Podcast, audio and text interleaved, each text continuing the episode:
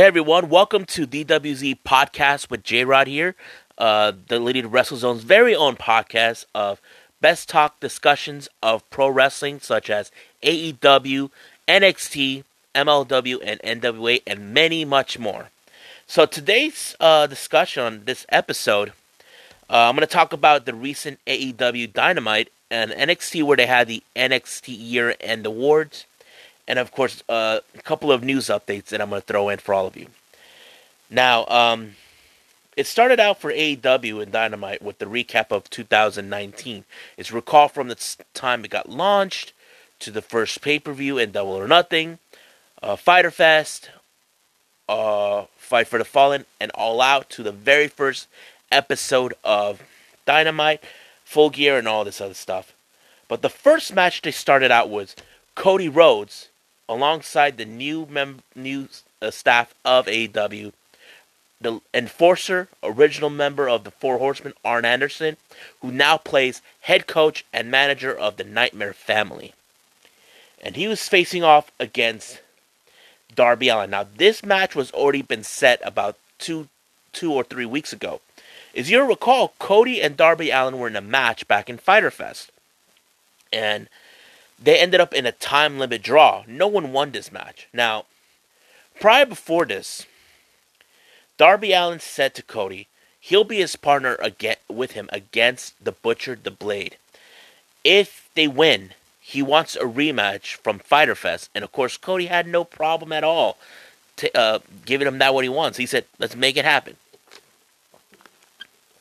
So, of course, the first match of the of 2020 was Darby Allin versus Cody. Now, this was a great match. As always, Dar- uh, Aubrey Edwards was the referee for this one. I like it.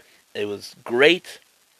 You know, she uh, she always does some of these type of matches when it comes to Cody or Darby Allin, since I know that Aubrey Edwards and Darby Allin are from Seattle. But I loved it. It was a great match. I enjoyed it, but of course, like there has to be a winner for this one. The winner turns out to be Cody. It was great. Arn Anderson played a good role as a head coach on this one. Then there was an interview with SCU talking about what's their plans for 2020. And then they get interrupted by Sammy Guevara saying that those titles belong to the proud and powerful. And of course, he got in the head of CD, uh, Christopher Daniels over his botch in that match against Pentagon at Full Gear. Which, if you guys saw what happened, it was so crazy how it went. And, you know, Daniels has that mentality in his head about that. So he walked away. Now, the next match we jumped into was um,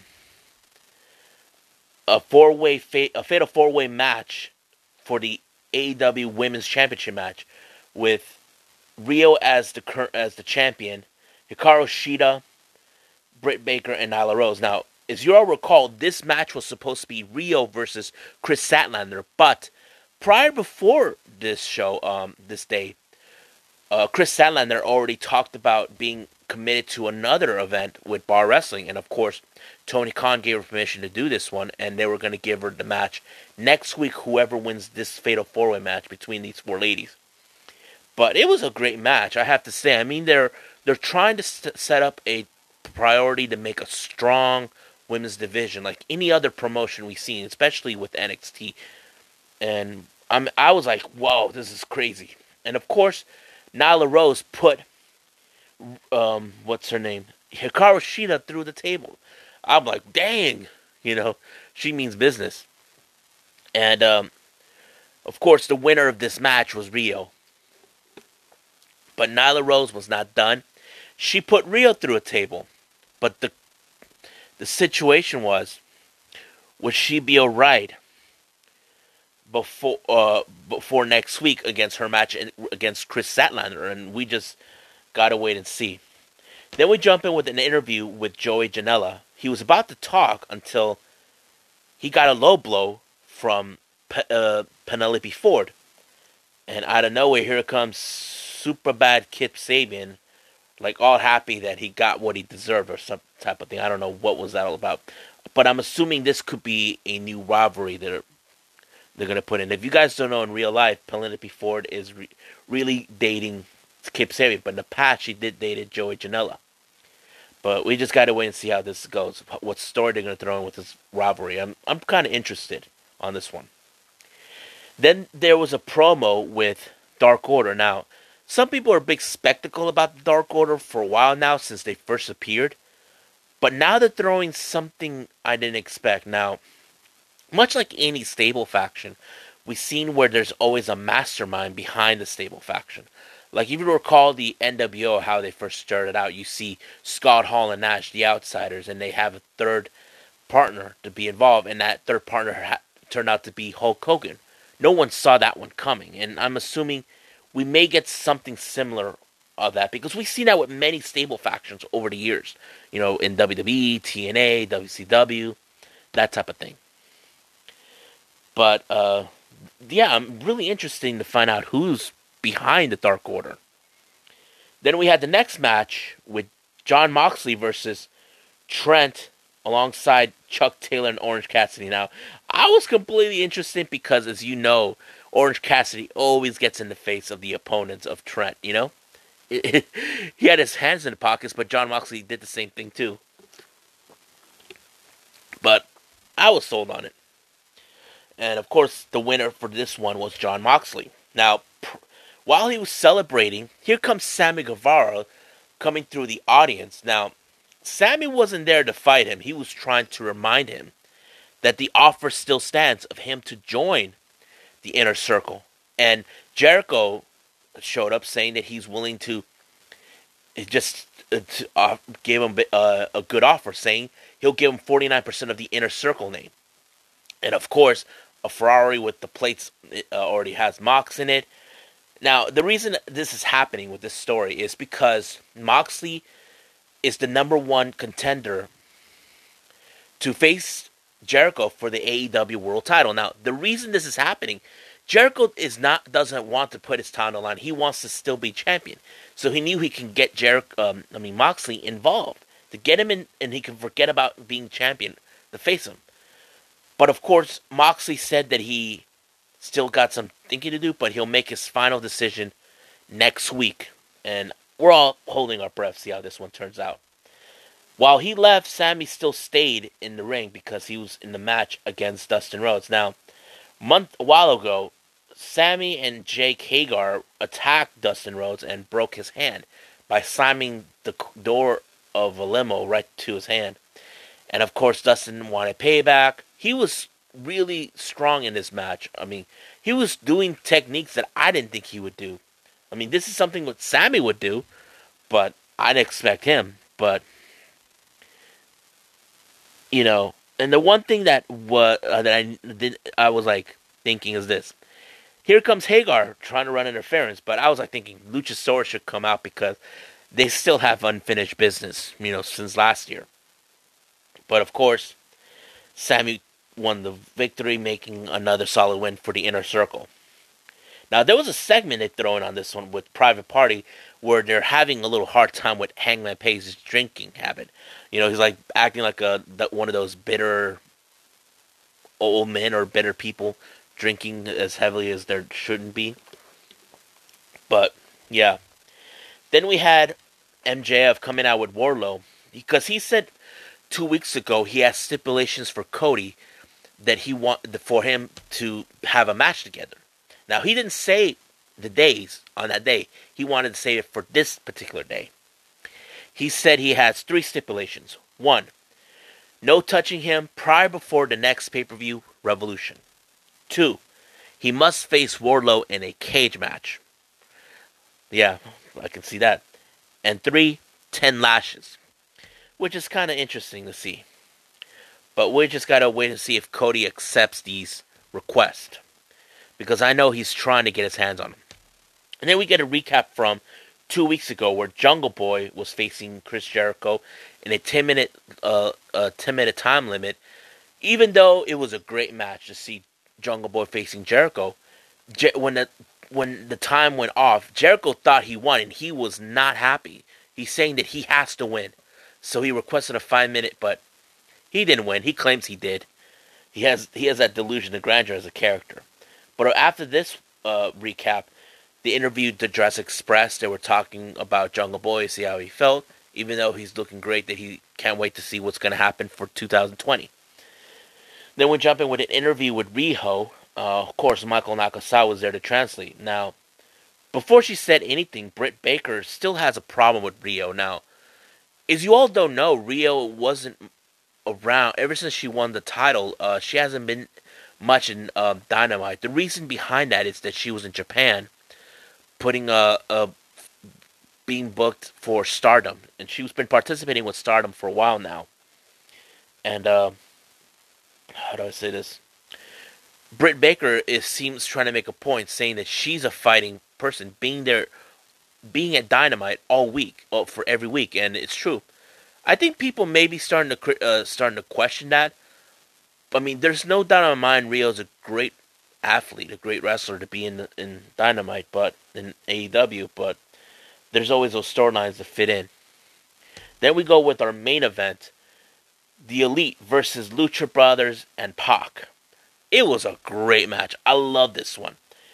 A six man tag team match. I love it. I, I didn't know how Pac would coincide with the Lucha Brothers, but they went great. I don't know if they should form a stable faction, Pac and the Lucha Brothers. I don't know. What do you guys think? Should we see a stable faction between the Lucha Brothers and Pac? I'm I'm down to see it. But as the elite, they're all are still the elite. Cody came out to celebrate when the, the elite won the match, and even invited Hangman. But he's just Hangman saying, "I wasn't there. I wasn't doing anything." So, but there is a sign indication with Hangman that he could become heel in this in the near future. But we just gotta wait and see what's gonna happen for this. Now, that's it for the AW Dynamite show. Let's talk about NXT Year End Award. As you know, they always do this every year. Uh, you know all this, but they recap much of 2019 for this one. So they started out with the with a um, with an NXT takeover that took place on June 1st, 2019. This one was for the it, was a fatal four way ladder match for the NXT Tag Team Championship that were vacant thanks to the Viking Raiders, or or uh, as they were known earlier at the time, War Raiders. This match consisted of Street Profits, Angelo uh, Dawkins, Montez Ford, Oni Lorcan, and Danny Burch, the Undisputed Era, of Bobby Fish and Kyle O'Reilly, and of course the front guns on Wesley Blake and Steve Cutler. This was an insane ladder match. This was great. I, I love this one because I've always been a fan of the tag team. Now, right now the the NXT tag team division is right now in a stalemate because there haven't been good tag team division for a while now. But of course, this one was great. I love what Street Profit were throwing. I saw what Forgotten Son were trying to do to win it. it was and of course Undisputed Era always trying to make sure they win this one. But of course, this one uh, I hadn't seen the match, but I loved it. Uh, Street Profits took the victory on this one. It was more of a recap who was one of the best tag teams. Now they jump in with the first award, Tag Team of the Year. Here are the people who were in it: Street Profits, uh, Grizzly Young Veterans, uh, Viking Raiders, uh, Mark Andrew and Flash Morgan Webster, and Undisputed Era. And the winners are Undisputed Era. Then they jump in with Male Competitor of the Year, and here were the nominees Adam Cole, Walter, Johnny Gargano, Velveteen Dream, Tyler Bate, and Tommaso Ciampa. The winner for this award, Adam Cole. And then we had Female Competitor of the Year.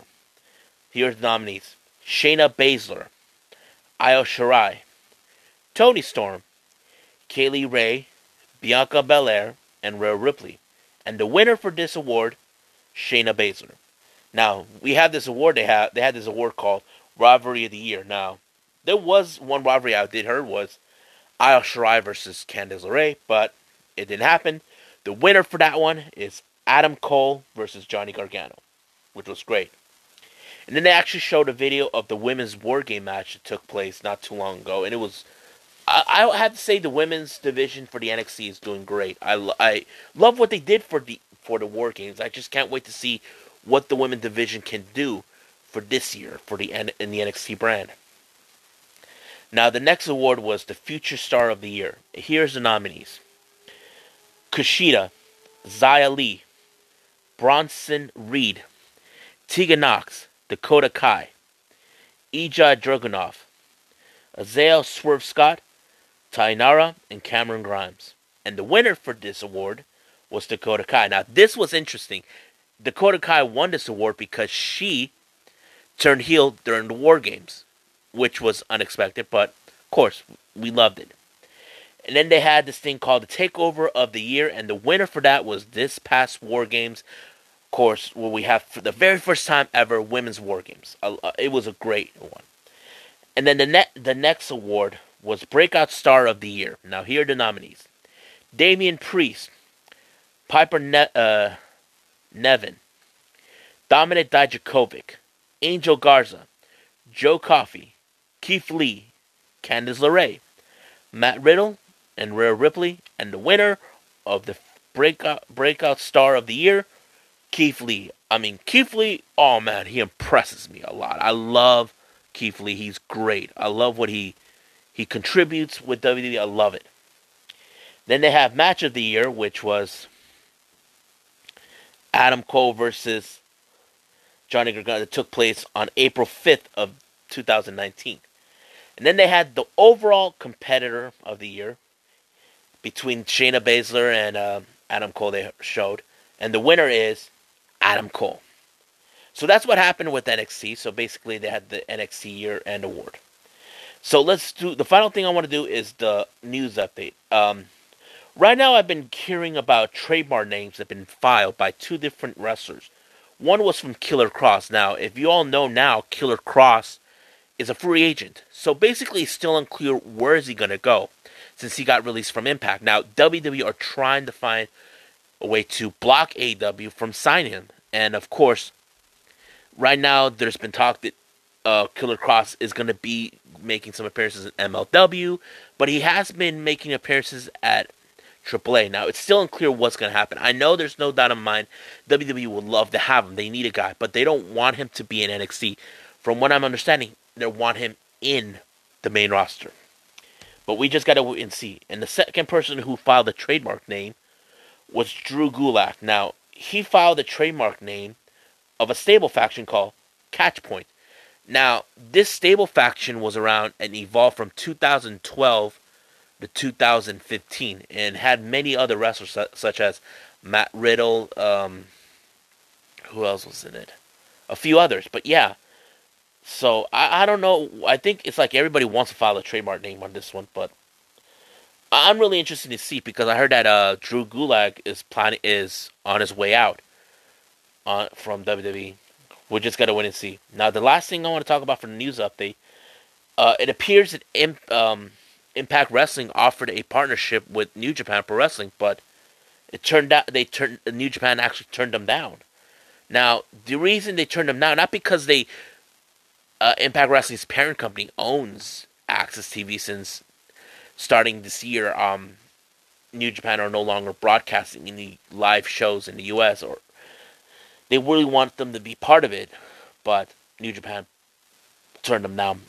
But they had forgotten the last time they had some of their stars, they never treat them great, and that person was Okada.